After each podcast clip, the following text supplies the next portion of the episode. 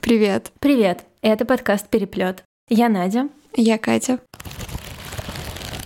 Сегодня мы хотели бы обсудить сборник рассказов Евгении Некрасовой «Сестра мам» и немного ее повесть «Колечно-молечно», которую сейчас номинировали на большую книгу. Я ведь не путаю? Да. Это довольно необычные книжки, и мы некоторое время обсуждали, как именно мы их хотим обсудить, и пришли к тому, что мы хотим обсудить их в контексте литературы о травме. Это сейчас одна возможно, из главных тенденций вообще, которые есть в мировой литературе. Если какое-то время назад все писатели, все книжки были о том, чтобы как-то осмыслять трагедии 20 века, да, там войны, колониальные штучки, то сейчас э, фокус смещается в пользу личного опыта, и всем, естественно, интереснее опыт травматичный. То есть какая-то, возможно, женщина, пережившая семейную трагедию, всем будет интереснее всем это я имею в виду читателям, чем какая-то самая обычная счастливая э, женщина из благополучной семьи, которая построила свою собственную благополучную семью. В общем-то, в этом разрезе мы и хотим обсудить Некрасову. И начнем, наверное, с колечной молечной. Да, давай. Расскажешь немного о книге?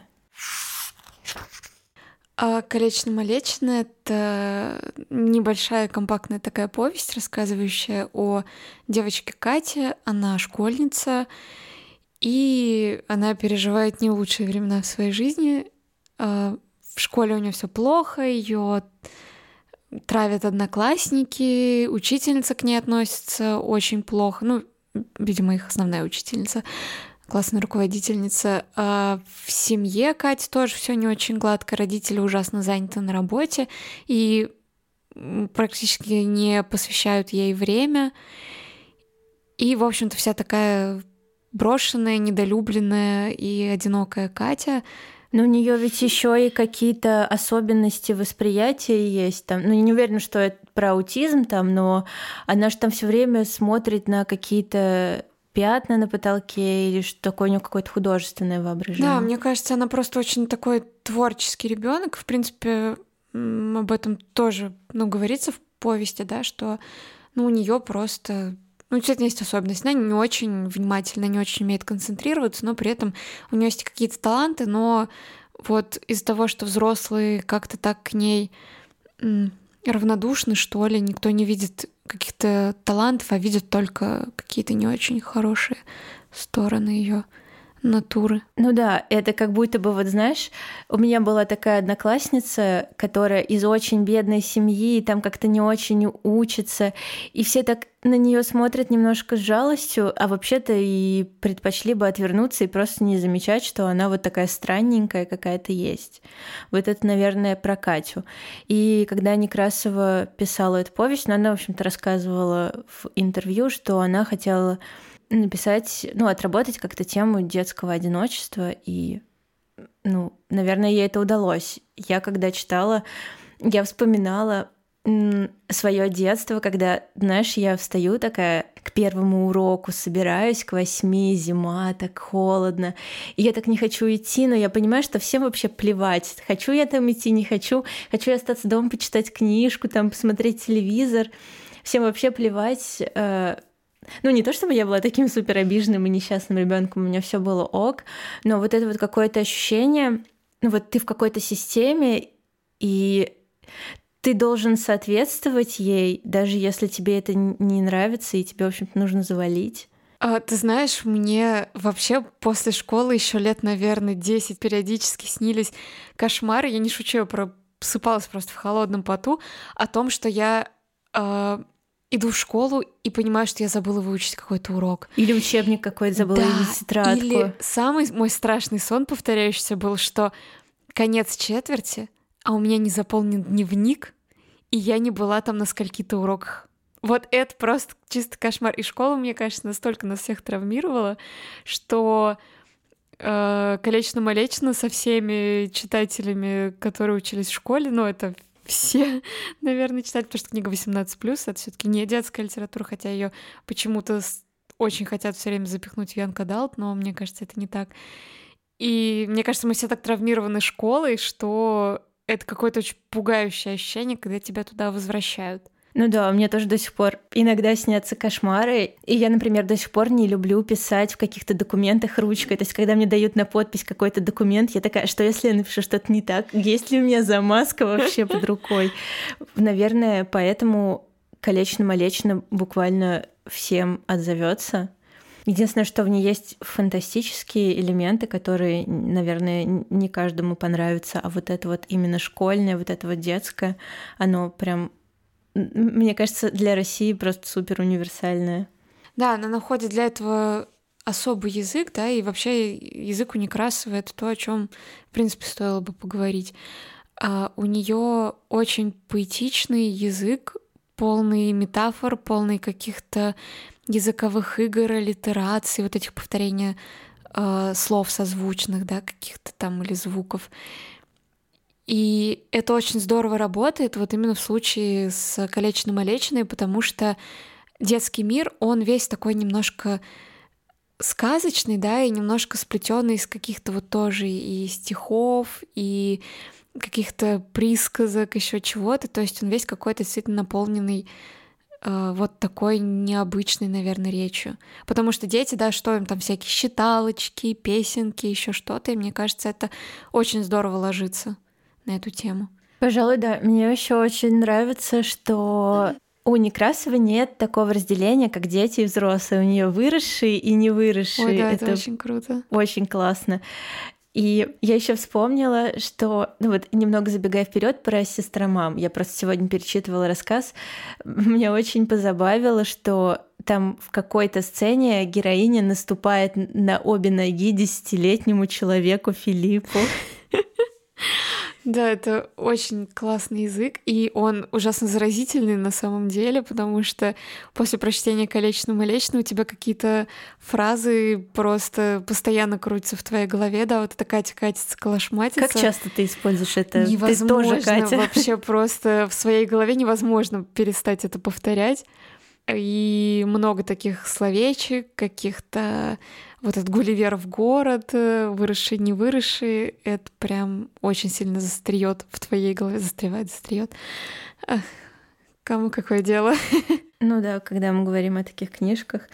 А, вообще, я читала в интервью Некрасовой, а я очень большой любитель читать интервью писателей и слушать подкасты, как они рассказывают книжки, и проверять, и проверять правильно ли я все поняла.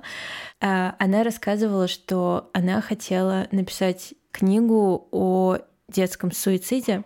И вообще вся колечно-молечно выросла из одного эпизода, когда она в детстве, в том же возрасте, что и Катя, ну, то есть довольно небольшом, увидела, как девочка сидит на крыше, свесив ноги.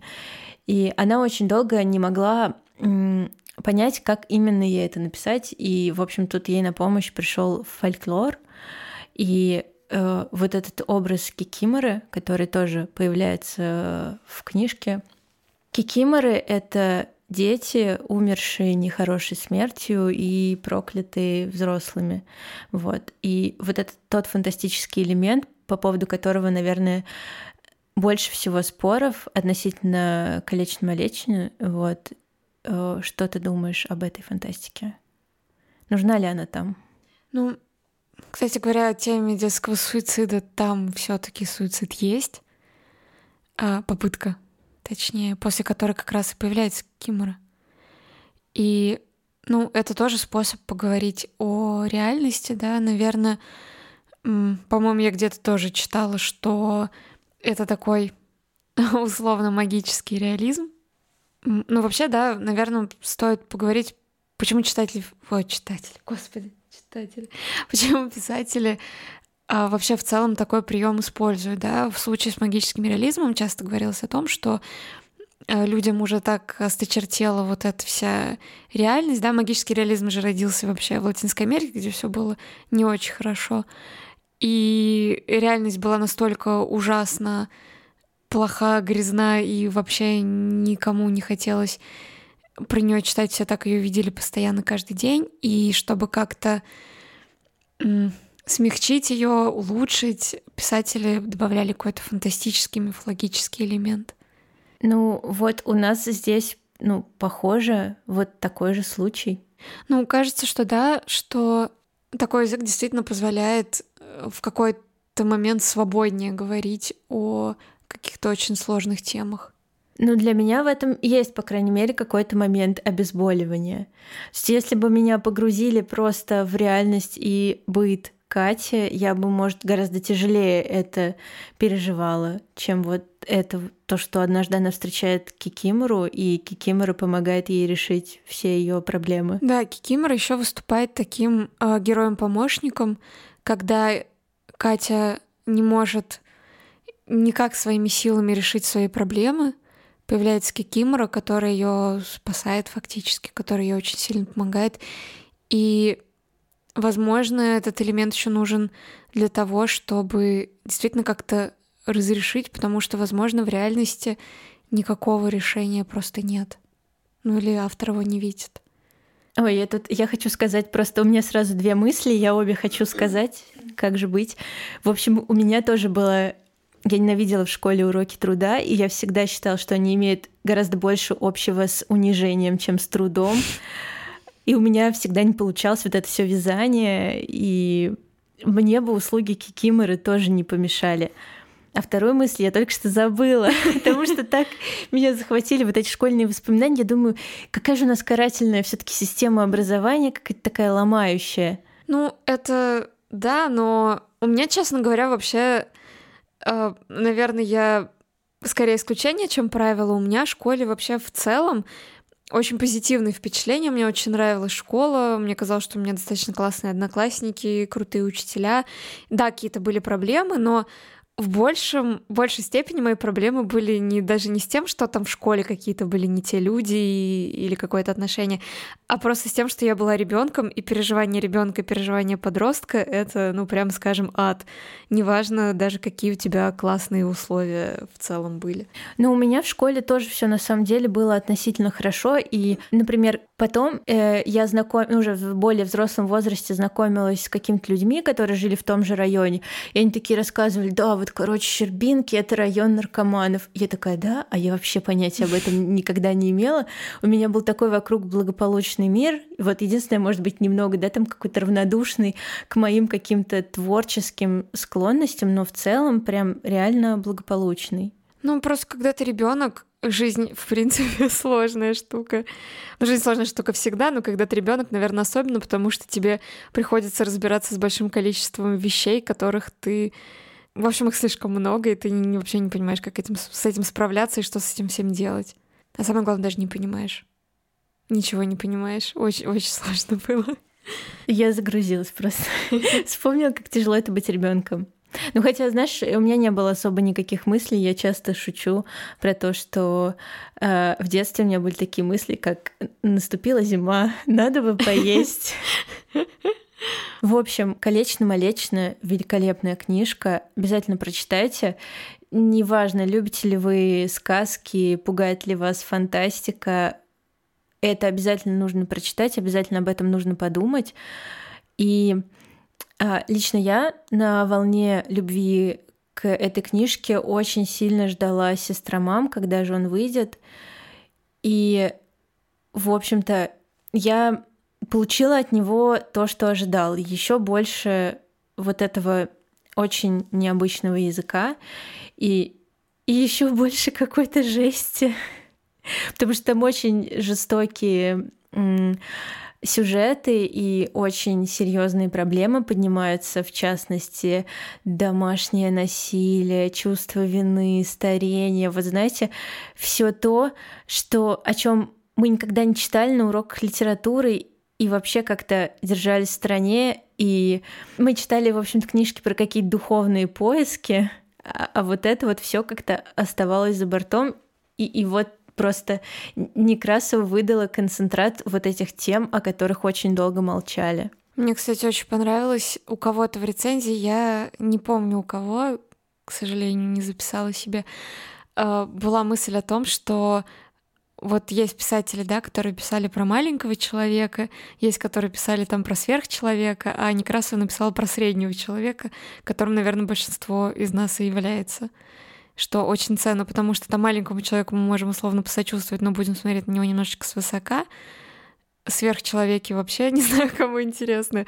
А вот такой средний человек, который, которых мы видим каждый день, вот про них, наверное, эти рассказы и есть. Ну, не знаю, я на самом деле как-то знаешь, считала себя немножко выше этого. Выше среднего. Да, ну, скажем так, когда я была младше, ну, допустим, мне было там 20 лет, я бы не хотела читать книгу, которая написана там от лица обычной домохозяйки, которая только что вышла замуж и родила двоих детей. Типа, вроде как, она мне чем вообще может быть интересна? Ну, то есть я вот прям реально не интересовалась вот этими обычными средними людьми и считала их, ну, как бы я их сравнивала с маленькими, потому что мне казалось, что я интеллектуальная элита, да, сейчас мне как-то, возможно, стыдно за это, но ну, вот такие были мои ощущения. Ну, юношеский максимализм — это нормально. Спасибо, я могу просто отдать тебе полторы тысячи после этого. Переведешь мне на карту. Хорошо, у меня есть твой номер телефона. В общем, что нам нужно еще сказать? Я уже говорила, что это еще э, еще больше невероятного поэтического языка, еще больше травмирующей информации, о которой мы старались не задумываться, и еще больше вот этого мифологического сказочного сюжета. Ну, кстати, я хотела еще прокомментировать твой бурный монолог про э, интеллектуальную элиту выше среднего. Возможно, да, можно считать себя там выше среднего и все такое, но тем не менее большинство людей живут именно так, наверное, как пишет Некрасова. То есть те темы, которые она поднимает, те проблемы, о которых она говорит, с ними сталкивается огромное количество людей. И здесь, понимаешь, я не то чтобы там говоря, что это средний человек, я не пытаюсь там умолить какие-то интеллектуальные э, способности или еще что-то. Я поняла, ты про большинство говоришь? Да, я имею в виду именно большинство людей. То есть там с той же темой домашнего насилия сталкиваются совершенно разные люди, да, там и разного уровня образования, и разных социальных групп, и с темой там, опять же, каких-то травматических сложных отношений в семье тоже может столкнуться кто угодно. И это те вещи, о которых стоит говорить, и о которых говорить очень сложно. Ну да, я согласна. Ну просто я хотела подчеркнуть, что я пытался отделить себя вот от этого среднего человека всегда. И для меня, в общем-то, было открытием, что мне интересно читать про таких людей, что этот опыт тоже для меня что-то значит. Давай обсудим какие-нибудь рассказы, которые нам больше всего запомнились. Причем я настаиваю, чтобы мы не говорили про лакомку. Это я не тебе даже, это я себе, чтобы не заспойлерить никому. Это великолепный рассказ с твистом, поэтому я предлагаю его сразу же исключить из повестки. А, я хотела бы по нему дать маленький комментарий, что... Ну, это не только к этому рассказу относится, все таки стоит сразу сказать, да, что а, Некрасова еще же и сценарист, и, в общем-то, это ощущается в ее текстах, и все ее рассказы — это не какие-то вот э, не знаю, сумбурные отрывки с непонятным сюжетом, не какие-то зарисовки, а это вполне себе законченные истории. И действительно есть истории с интересными твистами, и какие-то, ну, это новеллами обычно называют, да, когда у нас какая-то такая остросюжетная немножко история. А, то есть это то, что достаточно легко читать именно в плане какого-то сюжета, там, ну, очень понятные истории. Да, спасибо ей за это огромное, потому что если бы она написала такую жесть поэтическим языком, и еще бы там было как-то не очень в плане, не очень понятно в плане сюжета, то это было бы очень тяжело читать, а читается просто легко на одном дыхании. И есть вообще э, такая немного, немного стремление проглотить все, все рассказы разом, а это строго не рекомендуется, потому что все-таки они довольно тяжелые эмоционально. Ну да, и тут еще немножко я добавлю по поводу формы рассказа. Я помню, что просто мы с тобой обсуждали, когда литературный номер Сквайра ты очень возмущалась, да, что очень часто в рассказах тебя просто бросают на полпути, ну и дальше давай как хочешь, так и думай, чего там было. И Некрасова так не делает, она все. Поэтому если вы переживаете э, какие-то очень сильно открытые финалы или что-то такое, то здесь такого нет, все очень компактно, хорошо и с точки зрения какой-то композиции все очень четко завершено. Да, вот открытый финал для меня какая-то вообще отдельная травма, да. Я заметила сильно переживаю из-за этого. ну, я прочитала много рецензий, и Катя тоже прочитала много рецензий. И обычно, когда говорят про сестромам, первым делом вспоминают рассказ Лакшми, который как раз и посвящен домашнему насилию.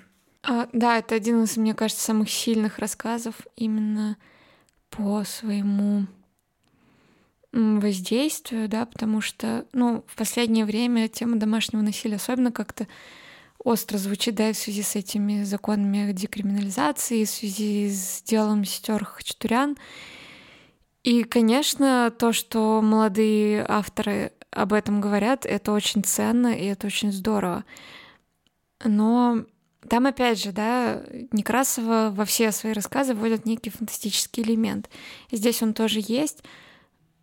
И мне кажется, что он, наоборот, как-то подчеркивает безысходность в этом отношении, потому что кажется, что кроме как, э, ну, о чем рассказ, да, это про семью, в общем-то, в которой муж бьет жену, притом э, мотив у него тоже довольно-таки... Ой, обожаю.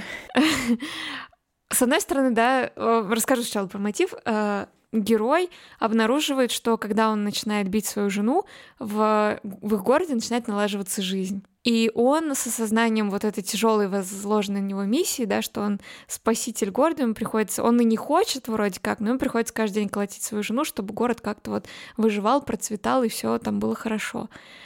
И как ты вообще относишься вот к такой мотивации? То есть э, нам же, ну, понятно, что это в реальности такой мотивации, я думаю, нет ни у кого из тех, кто реально вот практикует такие вещи? Я думаю, это знаешь о чем? Ну, во-первых, это магическое мышление, а, а во-вторых, мне кажется, что здесь подчеркивается то, что вот когда муж поколачивает, да, там бьет свою жену, он искренне верит, что это правильная вещь, и так и надо. Ну да, возможно. Вот. И мне, ну, я прям чувствую, что, скорее всего, в этом рассказе вот про это. Ну да, да, наверное, так. И, в общем-то, э, единственным способом борьбы с этим оказывается лишняя пара рук, которая вырастает у у нее там даже не одна вырастает. Да, у нее потом еще вырастает. И, в общем-то, да, получается, что мне как-то было очень тяжело читать в том плане, что я почувствовала какую-то прямо вот безысходность, потому что ну, понятно, что никто себе дополнительный порог не отрастить. Возможно, это какая-то метафора, да, в том плане, что она говорит, что вот у всех женщин там начали отрастать эти руки, да, что, может быть, это какой-то... В общем, это какая-то метафора взаимопомощи, что ли. То есть лишняя пара рук, возможно, это какой-то второй человек, который может тебе помочь вытащить тебя из этого, я не знаю. Может быть, я слишком много вчитала, чего там нет. Ну, сама Некрасова говорила, что, типа, это такое чудо, которое спасает женщину, что ей, mm-hmm. типа, может спасти только чудо. Только чудо. Но вот у меня сейчас будет минутка феминизма, Давай. наверное. Есть, ну, вообще, вот эта вот многорукая богиня — это архетип женщины, потому что женщина, она по своей природе очень многозадачна. То есть она одной рукой качает ребенка, другой рукой готовит обед, третьей рукой стирает. Ну, и, в общем, женщина реально очень многозадачная. И вроде как вот эта вот многорукость, она и так и так каждой женщине свойственна. Ой, тут у меня такая мысль, я очень не хочу сама в ней запутаться. Но, в общем, мне кажется, я наоборот читала, знаешь, с таким ликующим чувством, то есть меня так вдохновило то, что у нее появились вот эти вот, у главной героини, которая зовут Лера, кстати, у нее появились вот эти вот лишние руки, и и я прям читала, вот как-то мне, не знаю, как будто бы слушаешь вот какой-то марш. И я бы хотела это прочитать не как чудо, а как то, что на самом деле у каждой женщины есть какая-то внутренняя сила, которая ей вполне себе может позволить э, справиться с такой ситуацией. Но я знаю, что это не то, что Некрасова имела в виду. Я понимаю, что это я додумала себе там с каких-то женских тренингов, не знаю. И там еще в конце рассказа есть пассаж про то, что зачем выросли эти руки, чтобы там наладить жизнь в этом городе, и, ну, или нет, или чтобы просто спастись вот от, от мужа. И ответ такой, что чтобы просто спастись от мужа, и у всех женщин начали вырастать вот такие руки, чтобы защититься. Хотя на самом деле с помощью вот этой силы, ну, как бы женщины могли бы теоретически менять мир. Mm. Я, я уверена, что я придумала сейчас больше, чем Некрасова, но вот то, как бы мне хотелось, наверное, прочитать. Я, кстати, тоже про тему насилия уже в другом рассказе. А, «Пиратская песня». Ой, может быть, не будет. Это душераздирающий рассказ, и там была одна очень короткая фраза, которая особенно душераздирающая, когда описывается жизнь молодой семьи в новостройке, и говорится, что у них были разные соседи, и что одни включали громко музыку, другие там поколачивали своих жен, и к первым вызывали копов, а ко вторым никогда. И это, конечно, просто такой приговор нашему обществу и законодательству, потому что действительно, кроме как отрастить пару дополнительных рук, что еще можно сделать? Ну, мне вообще хочется верить, что много всего Мне тоже сделать. хочется в это верить, но вот практика показывает, что не так-то это просто. Ну, в общем, прочитайте великолепный рассказ. Я прочитала его вот, ну, как-то позитивно, потому что мне этого хотелось. А, наверное, обсудим еще что-нибудь у Некрасовой. Я просто сегодня перечитывала как раз Лакшми, когда готовилась к подкасту, и я заметила, что меня очень расстроило, э, это то, что героине не к кому обратиться. Ну, то есть она сама, она же выходит замуж вот за этого, я забыла, как его звали. Ее звали Лера, а у него была фамилия, но не суть. В общем, она за него выходит, он ей нравился не до женитьбы, ну то есть не так сильно. Но она вышла за него замуж, потому что у нее она жила с матерью и отчимом, и отчим ее мать бил. Ее, ну вот как бы саму Леру он не трогал, потому что вроде как странно, да, бить чужого человека. Mm-hmm. Ей не с кем было об этом поговорить. То есть у нее мать супер толерантна к таким ситуациям. И когда Лера собирает детей и уходит к ней, а, мать там пытается как-то утешить ее мужа, что вот, дескать, все наладится, она вернется и так далее. И с подругами она тоже стесняется поговорить о том, что с ней происходит. И если посмотреть вот ну, на все рассказы, наверное, сборник, ни у кого из героев нет возможности поговорить о том опыте, который они переживают. Не то, чтобы поговорить в безопасности, да, а просто в принципе поговорить. Ну, да, по-моему, Некрасова сама же об этом говорила, что у нас, наверное, нет какого-то адекватного языка, чтобы говорить об этом. Ну и, конечно, тут всякое вот это, что ссора с не выносит и прочее. Таких вещах, в принципе, не принято говорить. Да, я даже ну, на своей собственной жизни это почувствовала. Я просто недавно, ну, там, ссорилась со своим другом, и я пыталась, ну, как бы донести свои эмоции и как-то объяснить, что я вот чувствую вот это и вот это, давай сделаем вот это, вот это. И мне было капец так сложно говорить, я, ну, вот прям, я замолкала просто потому, что мне нужных слов не приходило на ум, и я часть вещей я пыталась сказать по-английски, просто потому что я насмотрела сериалов по Netflix, где герои вообще-то обсуждают свои чувства, и я пыталась вот этим языком донести, потому что мне, ну, вот как-то русский язык не то чтобы там нет этих слов, а я просто настолько не привыкла их использовать, настолько ни разу не слышала, как кто-то говорит вот эти слова, что я сама реально пыталась объяснить по-английски, что я чувствую, потому что я по-русски не смогла, хотя я вроде, ну, владею русским языком и довольно-таки неплохо. Ну да, это тоже важная тема, и мне кажется, Некрасова тоже подчеркивает еще и то, что это настолько обыденная вещь, это настолько вот со всеми и везде, что ну а чего тут обсуждать? Ну, то есть, э, условная героиня вот эта Лера, да, она придет своим подругам, скажет, вот там муж меня бьет, они скажут, ну и нас бьет, и чего? Ну, то есть это какая-то норма, и вот это страшно.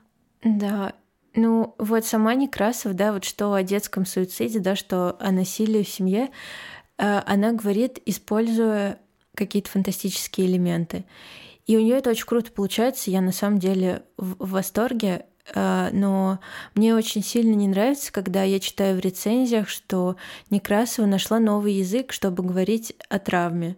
Не то чтобы мне так сильно не нравилась эта мысль, или я считаю, что нельзя там с помощью фантастики говорить об этом, просто я боюсь как-то, что это ну, как бы станет общим местом, и что мы сможем говорить о травме только вот смягчая ее с помощью каких-то сказочных сюжетов, потому что знаешь, что мы не можем поговорить о детском одиночестве, про то, какие покинутые, нелюбимые у нас дети, но ну, типа, а, там где-то была одинокая девочка, и вот и она встретила Кикимору, но это смягчение в ну, да. моем понимании.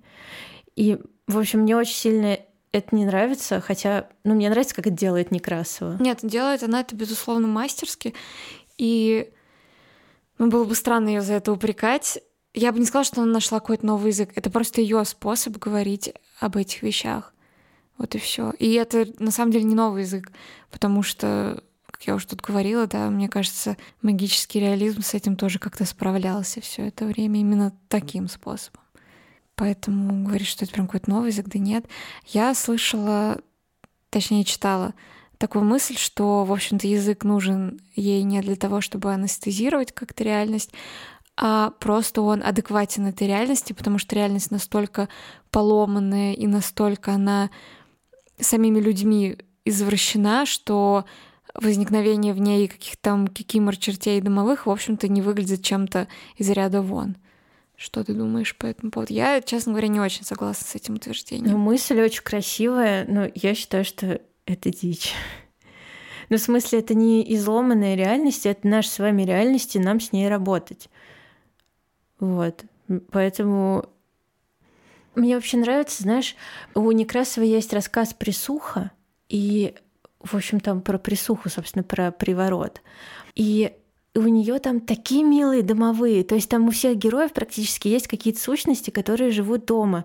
И они вот как-то показывают, как себя чувствуют герои, там, в каком они состоянии. И вот это так мило. И вообще все вот это вот кикиморы, домовые там.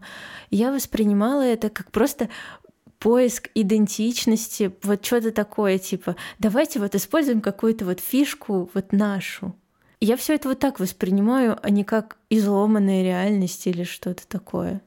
Я воспринимаю это как эстетический прием, который характеризует нашу страну, нашу культуру.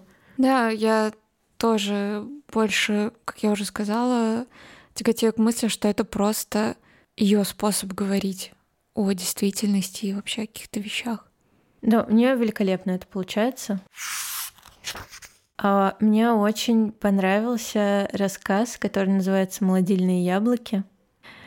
Это, наверное, знаете, вот помимо Кати в «Колечной молечной», это мой любимый персонаж, мне кажется, в сборнике у Некрасовой. Там такая бабуля Ангелина Ивановна, и она, значит, живет со своей дочерью, ее мужем и их сыном.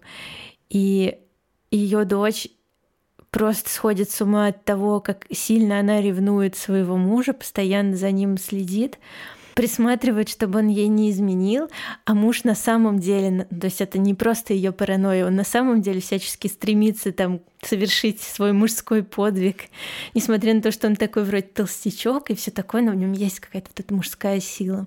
И значит, их сын, который все время сидит за компом. Вот, и бабуль там все время за ним присматривает. Вот у ее дочери там забота, чтобы муж там ни с кем не переспал, кроме нее. У него забота переспать как с как можно большим количеством женщин. У ребенка, значит, ну, подростка забота, чтобы вот, не дай бог, не оторваться от компа, а у нее забота вот реально, чтобы все они были здоровы и накормлены. Ну, вот такая вот бабуля. Ну, представляете, у нас у всех такая, наверное, есть. В общем, и однажды эта теряет свои документы, ей делают новые, и случайно печатают не тот год. То есть там, грубо говоря, не какой там был, я не помню, 25-й, 35-й, а 85-й. И она постепенно-постепенно молодеет и получает возможность начать новую жизнь. И мне так восхитило это, потому что я много думала про женщины своей семьи, про то, какую они тяжелую жизнь прожили, практически лишенные вот этого какого-то безоблачного счастья. И я им так сочувствую, и я так хочу, чтобы у них была возможность, была возможность просто побыть счастливыми. И мне так понравилось, что там она помолодела, там похорошела, устроилась на работу, там у нее появился парень. И, в общем, я просто так была за это благодарна. Ну, у нас с тобой прям диаметрально, мне кажется, противоположное ощущение от этого рассказа, потому что я читала этот рассказ как рассказ о старении, о женском старении. Ну, в целом, да, можно сказать, что «Сестра мам» — это, в принципе, такой очень женский мир, это очень женские рассказы. И здесь тоже в очень много телесного там. То есть вот это, как она смотрит на себя в зеркало, да, когда она старая, и она молодеет, у нее месячные опять начинаются. Вот эти телесные моменты очень там четко как-то обозначены, и мне было немножко жутковато вот это ощущение старости какой-то и тем, что все мы состаримся, и вообще переживание старости. Я как-то вот так прочитала. Ну, у меня тоже были мысли по поводу старости, но я, наверное, больше еще прочитала про ну, вот помимо, да, там какого-то второго шанса, просто мне очень сильно понравилась эта идея про отношения родителей и детей, как вот она беззаветно отдает всю свою жизнь своим детям, ну, своей дочери, но и как бы ее муж и внук тоже ей дети. Ну, да, она же в итоге и своей молодостью жертвует фактически. И вот это самое неправильное решение. Как, ну почему? Ну, блин, было понятно, что она так поступит, но вот это вот я сильно расстроилась. Я считаю, что Ангелина Ивановна заслуживает больше. Такая великолепная Великолепная старушка. женщина. Просто так она мне понравилась. Я, знаешь, что еще предлагаю обсудить? Собственно, «Сестра мам» — это рассказ, который дал название сборнику. Вот. Мне он, честно говоря, меньше всех понравился, наверное, во всем сборнике. А мне меньше всех понравился Павлов, но «Сестра мам» мне тоже так себе. В общем, это история про девушку, у нее, значит, умерла мать, и осталась старшая сестра. И некоторое время старшая сестра заменяет ей мать, там занимается с ней математикой, там пытается ей привить какие-то правильные ну, взгляды на жизнь. А потом ну, потом это все прекращается, девушка там поступает в университет гуманитарный, куда ей хотелось, уезжает в Москву и там начинает жить какой-то своей хипстерской жизнью. И единственное, что как-то омрачает ее жизнь, это вот поездки к ее сестре, сестра-маму, ну, потому что как бы и сестра, и мама. И ее так угнетает выслушивать там вот эти жалобы, что у нее там сестра все время болеет, что что-то надо уделять ей внимание, что-то как-то это все так некрасиво по сравнению с ее такой благополучной богемной жизнью, ее так гнетет вот это вот чувство вины, и потом у нее вот эта сестра умирает. И, и дальше история про человека, который полностью освободился от чувства вины. И а, вначале рассказывается о том, как она, короче, специально обходила в метро бабуль и беременных, чтобы нечаянно их не толкнуть. А как у нее, значит, умерла эта сестра, она идет сразу толкает беременных. И она настолько освобождается от чувства вины, что к ней уже соседи э, приходят и просят сделать ее какие-то вещи, которые им самим стрёмно сделать. А вот эта вот ее сестра является к ней в образе птицы Гамаюн и предсказывает, к чему и приведут ее действия. И, в общем, ни к чему хорошему. Спойлер, извините. Ой, это тоже все дико поэтически написано, там еще вставки вот эти стихотворные. Мне очень понравилась тема чувства вины, поскольку для меня тоже какая-то личная тема в плане... Вот у меня есть старшие родственники, у которых все не очень. Ну да. И ну... вот с ними надо общаться, и вот как-то они так не вписываются в мою жизнь, и я вот такие похожие чувства испытываю. А, ну, это, мне кажется, для всех людей, да, у кого действительно уже есть там старые бабушки, еще какие-то старые родственники, потому что, особенно когда ты еще совсем-совсем молодой, конечно, это все угнетает, это все очень тяжело и сложно, особенно если эти люди сами по себе сложные. Бывают, да, ведь такие, которые не просто там страдают э, из-за там каких-то своих проблем, они еще остальных заставляют страдать. То есть, они еще так показано собой манипуляторы, жертвуют. да, которые там сколько бы ты ни делал для них хорошего, ты всегда там будешь все равно плохой, и вот это чувство вины в тебе так или иначе будет. И да, это тоже сложная, важная тема. И да, это очень интересная трансформация, вот как она потом себя ведет, когда от этого чувства вины полностью избавляется. И ведь тоже не все хорошо, то есть все-таки какое-то чувство вины, наверное, должно быть или нет? Ну, э, в общем... Докуда должна эмпатия доставать?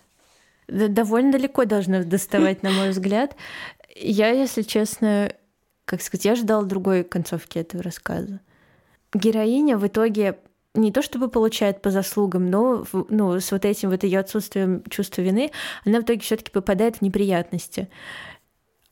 А, вот эта вот птица Гамаюн, вот эта сестра, она там нежится на облачке и ждет маму там с пряничком. Я, если честно, ожидала как какого-то большего развития. Я ну, надеялась, что ну, будет хотя бы обозначение какого-то баланса. Ну да, мне не очень понравилось, что вот то, о чем я говорила, да, что ну, все-таки человек не должен чувствовать такую огромную вину за то, что он, например, не может общаться с какими-то своими родственниками, которым ну, просто неприятны, которые сами по себе неприятные люди. Это же тоже сплошь и рядом бывает такое. И люди действительно испытывают чувство вины за то, что они не могут быть достаточно эмпатичными, чтобы полностью да, сострадать людям, а не сидеть там и не вздыхать ну, то есть ругают себя за мысли, да, какие-то, что, дескать, вот, опять там ехать, да, какой-то бабушки там или еще что-то такое.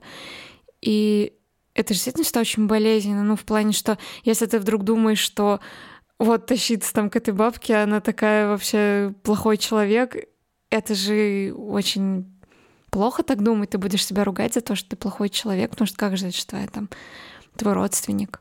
Ну да. Но это же, мне кажется, это нормально, ну, не, люб... не любить своих родственников это нормально. Ну да, понятно. Своих друзей мы там, допустим, сами выбрали, а родственники, они как да, бы прикреплялись. Да, и они бывают часто, ну, как все люди, они бывают не очень приятными. Действительно тяжелая, сложная тема, и не, не, не сталкивалась, мне кажется, с ней до этого ну, в литературе. Да, вот, кстати, я тоже думаю о том, что я не могу вспомнить, где я бы еще о таком читала. И ну, я вот тут согласна, что мне тоже как-то не хватило немножко баланса. То есть мы как-то видим вот эту молодую героиню, а про старшую как-то непонятно. И почему-то у нее все, да, в итоге на облачке и вот это все. Сложно. Да, это сложно. Если вы вдруг прочитали книжку, прочитали этот рассказ, и у вас есть мысли, пожалуйста, поделитесь в комментариях. Нам очень интересно. Что вы думаете?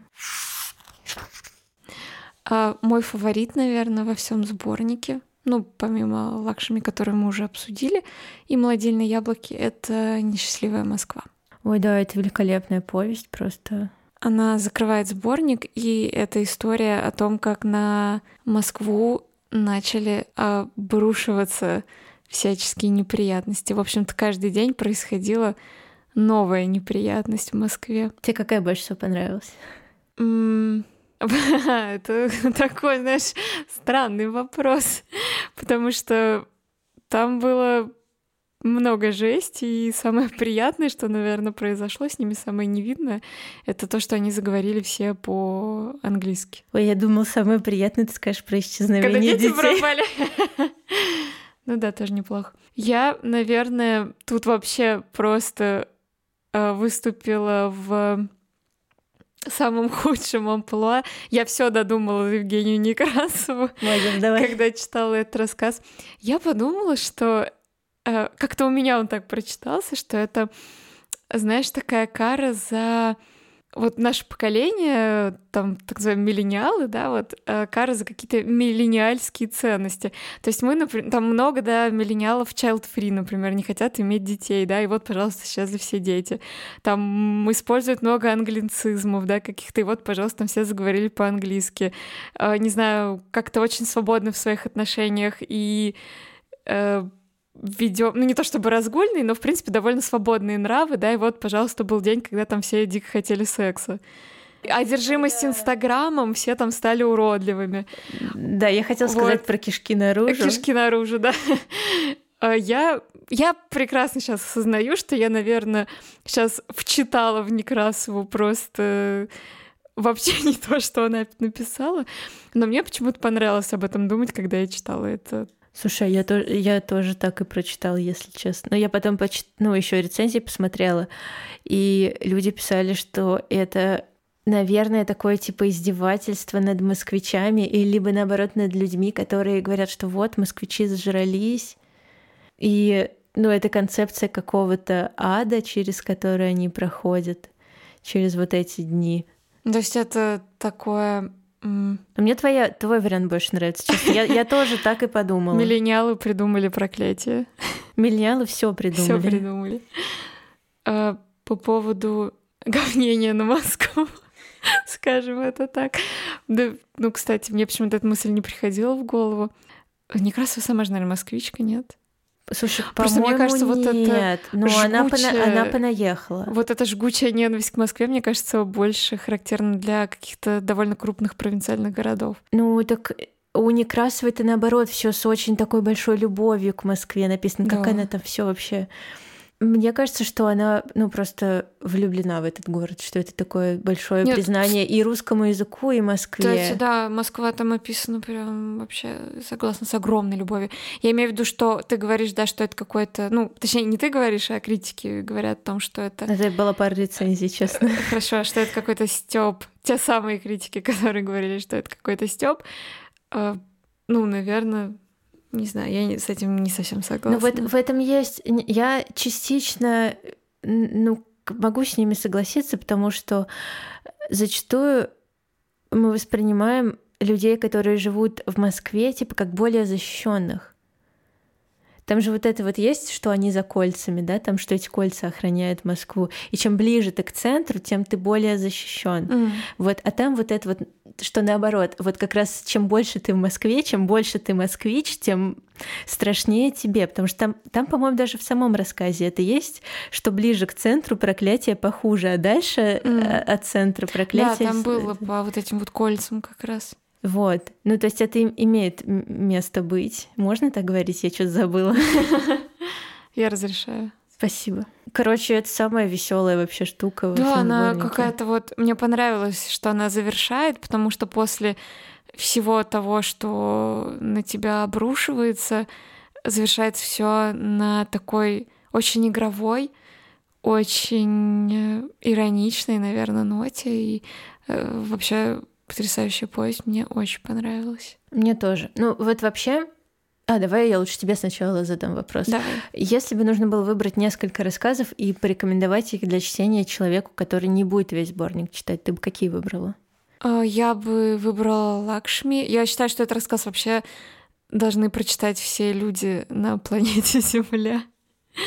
Потому что, ну, это действительно очень важная тема, и э, у меня эта тема очень болит в том плане, что я, слава богу, никогда с таким в своей жизни не сталкивалась, но меня эта тема всегда очень интересовала, и я читала огромное количество каких-то личных историй, и мне кажется, что мы слишком мало об этом говорим и слишком мало уделяем этому внимания, когда люди действительно страдают, и, возможно, какие-то наши Наши действия реально же могут помочь, если там ваши близкие, да, столкнулись э, с такими вещами, помочь им нужно, необходимо, и поэтому, мне кажется, для какого-то прокачивания своей эмпатической мышцы и вообще акцентирования на эту тему, мне кажется, Лакшми должны прочитать просто все. Вот. И «Несчастливую Москву». Вот если выбирать два, то вот пожалуй, это... Если топ-3, топ-2 это странно, да? Давай сделаем топ-3. Ну и третий это будет лакомка, потому что потрясающий сюжет. Я переживала просто как, как не в себя, у меня потели ладошки, когда я читала этот рассказ. Просто супер. Я вот три, три рассказа, которые я могла бы порекомендовать. Блин, ты все, я тоже это хотела сказать. Я тогда добавлю ну, я с тобой совершенно согласна, я бы тоже их выбрала. А, но мне еще понравились молодильные яблоки, как я уже сказала, и маковые братья. А маковые братья это про что? Где она мстит за машину. А, ой, не знаю, мне как-то прям было а вот э, тяжело. Э, это как раз, да, это один из самых тяжелых рассказов для меня был в плане чтения, но там так показаны ужасы вот этого провинциального городочка, да. Можно я запрыгну еще раз на коня магического реализма? остановлю его просто, как настоящая русская женщина на, на полном скаку. Я просто, когда читала рассказ Потапова, это же абсолютная история просто вот это вот Аурелиана Буэнди. Сто лет одиночества — это тоже история семьи Потаповых, где все опотапились. Мне, кстати, вот этот рассказ очень сильно понравился. Ну да. Это странная классный. параллель, я ну, как бы да. Наверное, мне кажется, если вы слушаете нас какое-то время, вы уже поняли, что я люблю что-то напридумать, чего не было. Это тот самый случай. Но это моя просто ассоциация. Там никого муравьи не съели. Хорошо. Хорошо, спасибо, что заспойлерила. Это такой спойлер. В этой книге никого не съели муравьи. О боже, я не буду читать, я теперь все знаю. Ну, в общем, это рассказ про семью, где все члены этой семьи друг с другом срослись, и им, ну, как бы очень мерзко быть друг с другом, и они друг другу не нравятся, и делают друг друга несчастными, но тем не менее они Потаповы должны быть вместе.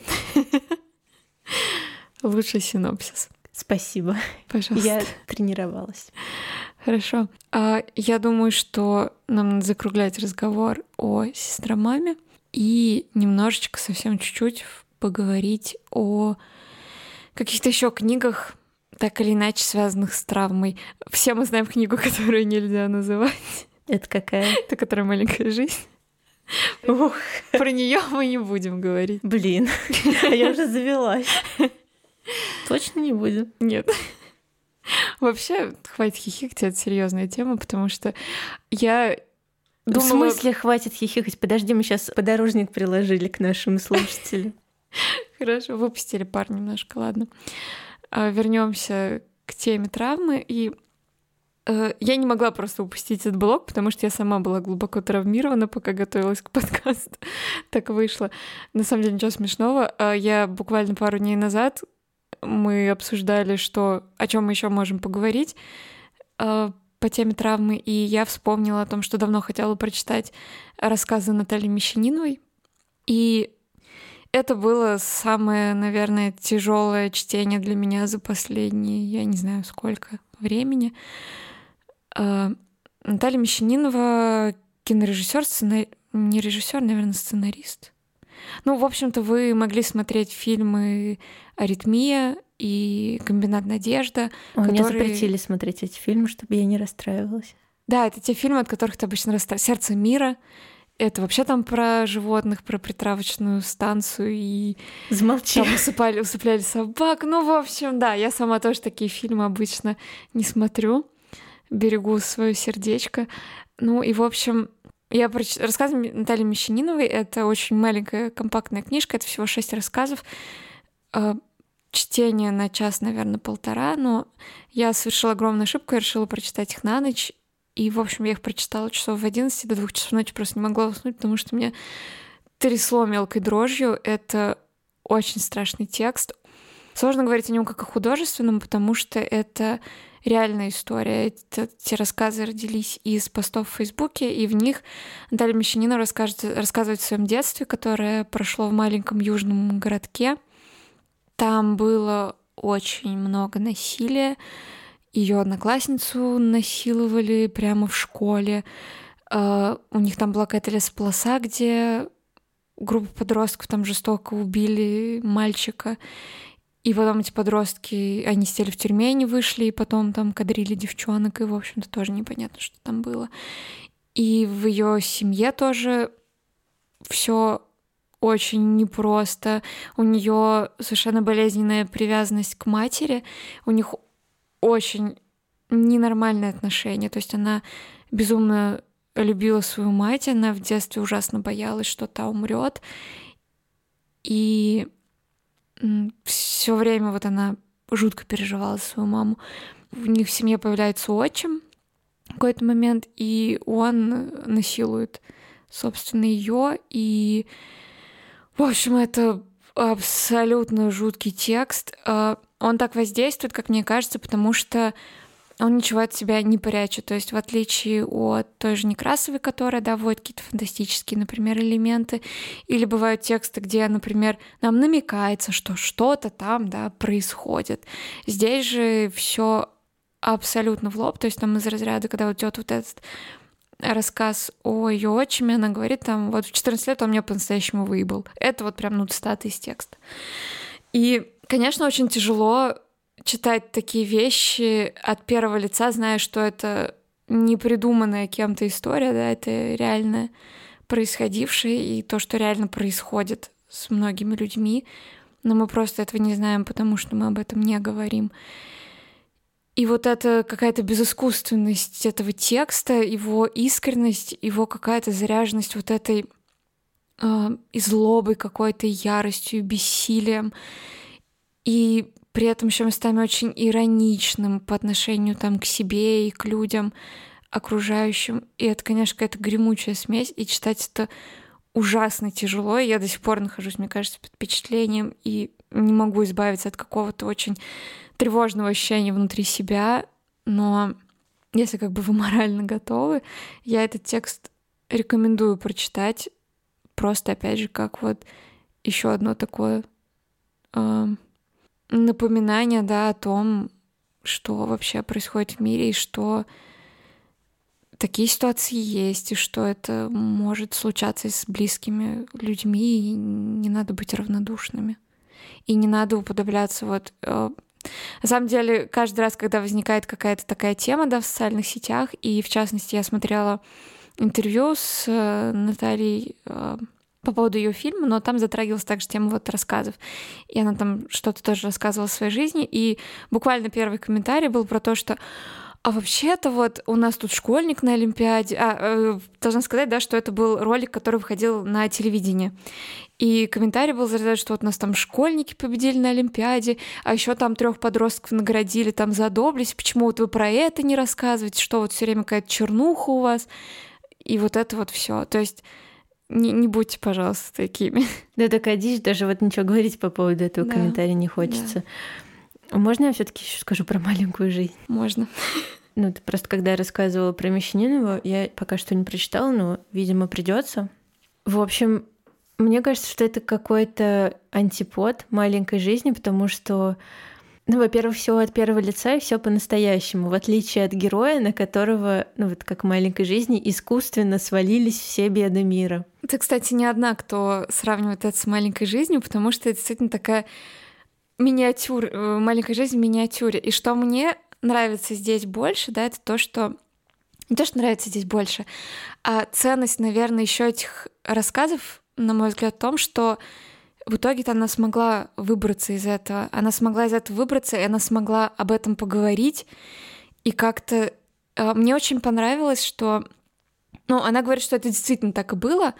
Э, там есть эпизод, когда она едет, э, она переезжает в Москву своего вот этого городка, и когда она едет в поезде, она пишет э, какие-то тоже рассказы, зарисовки, еще что-то, и она так сильно ненавидела вот этого отчима своего, да, который с ней так поступил, что она просто написала какой-то небольшой там рассказ о том, как его убивают отверткой ну, протыкают ему горло отверткой, и когда через несколько дней ей звонит мать и говорит о том, что его убили, и его реально убили отверткой, ну, не знаю там, да, насколько это... Сама Наталья Мишнин говорит, что это действительно так и было, что это вот прям эпизод с ее жизни, но мне кажется, что это еще и такая, знаешь, опять же, метафора, может быть, да, это какое-то вот исцеление, что ли, да, через вот выплескивание своих каких-то эмоций, и именно через то, что, ну, об этом надо говорить что об этом важно говорить, нужно, и это способ тоже преодолевать вот эту травму. В маленькой жизни моя главная претензия, что там все супер безысходно, и не кажется, что никакого нет способа у человека справиться с этой травмой, а он все-таки есть. Да, конечно, ты там никогда полностью от нее не избавишься, но это не значит, что не нужно ничего делать того, чтобы от нее пытаться хотя бы избавиться. Ну вот моя главная претензия к Джуду тоже в том, что он недостаточно пытается. А я тогда еще коротко скажу про книгу, которую я читала к этому подкасту. Я выбрала Ксению Букшу, сборник «Открывается внутрь». А это сборник рассказов, и все герои — это пассажиры одной и той же маршрутки, которые там ездят.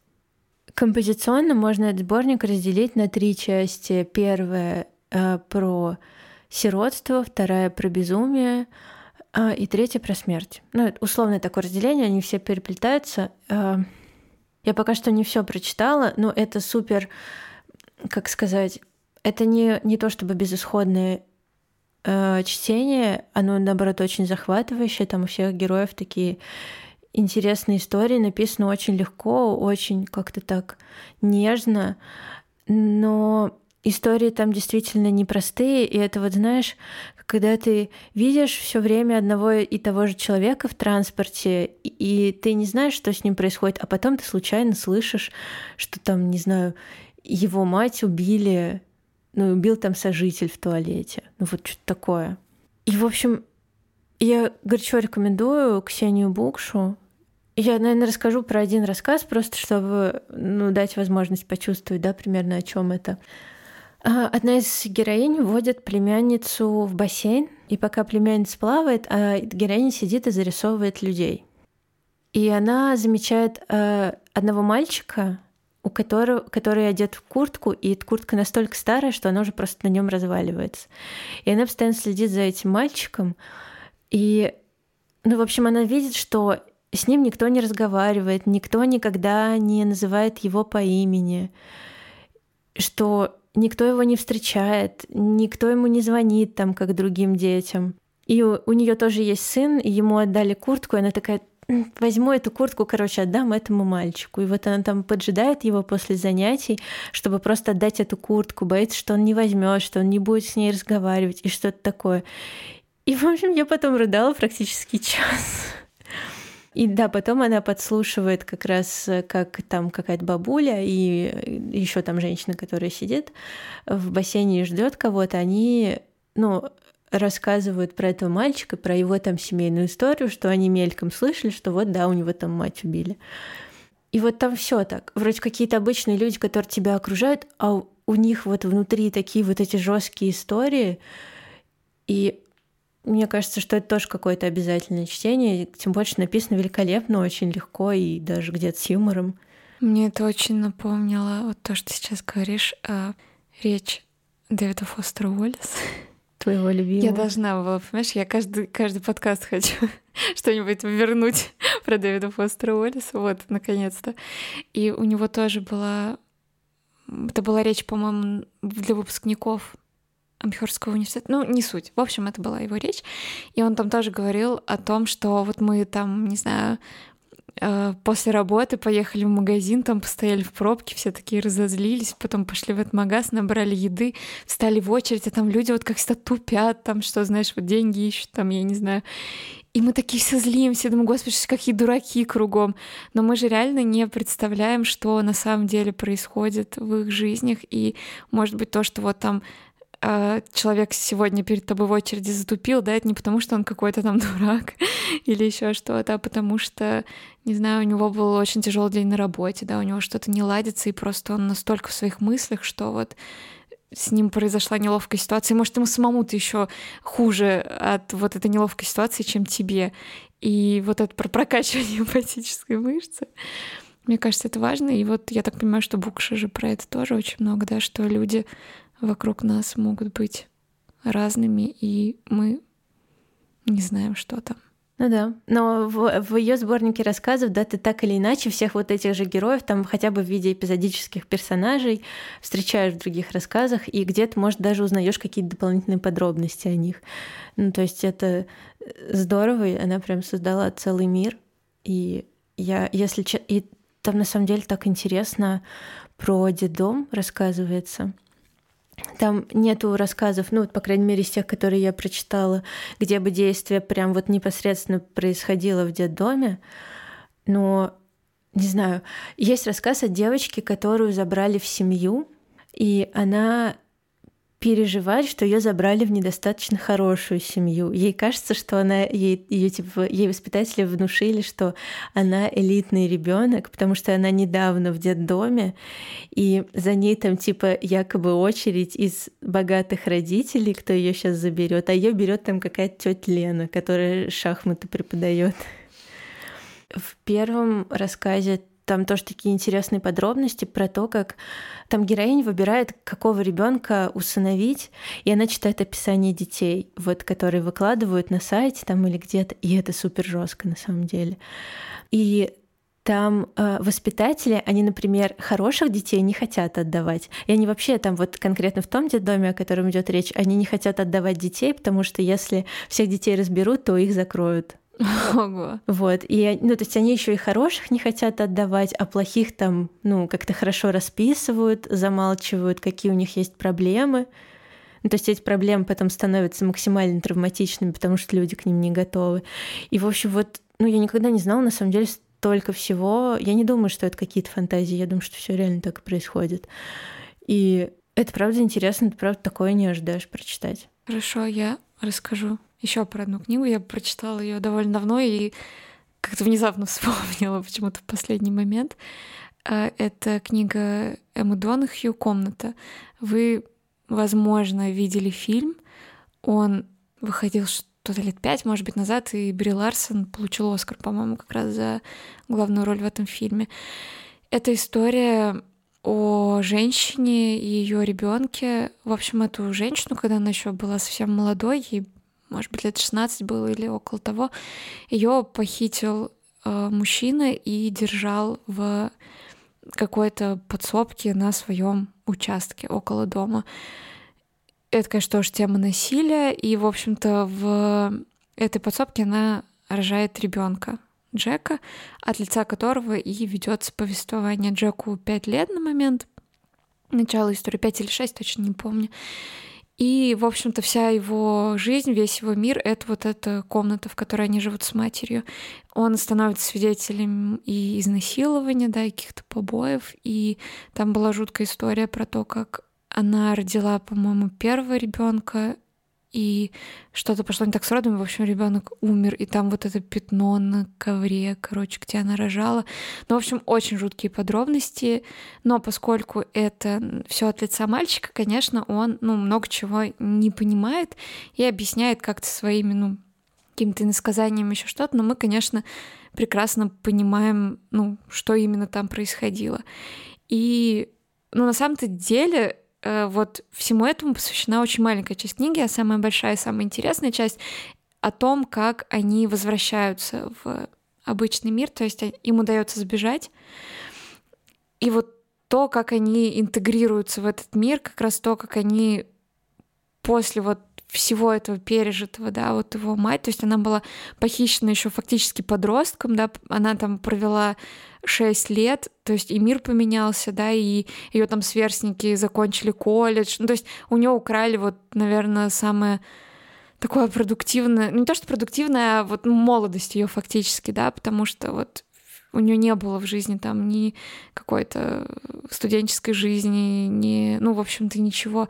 И этот мальчик, который, да, кроме комнаты ничего не видел, и вся его жизнь была там замкнута, да, и вот ему теперь приходится жить в мире людей, это все очень непросто, но очень интересно, и книга написана очень здорово, и мне кажется, даже если вы смотрели фильм, вы получите удовольствие, прочитав эту историю, потому что она совершенно прекрасная. И это еще один да, способ поговорить про травму, когда а, мы не знаем, мы не слышим и не находимся внутри вот этой женщины, которая непосредственно да, пережила, осознала все это, а внутри ребенка, который, ну, безусловно, тоже травмирован, да, но он эту травму переживает, наверное, совсем иначе. Да, довольно интересный взгляд. Я думаю, нам пора прощаться. Да, Наверное, на этой безрадостной ноте. А, берегите себя. Берегите себя. Близких. Не бойтесь сложных тем в литературе. Читайте побольше. Прокачивайте мышцы эмпатии. Пока. Пока.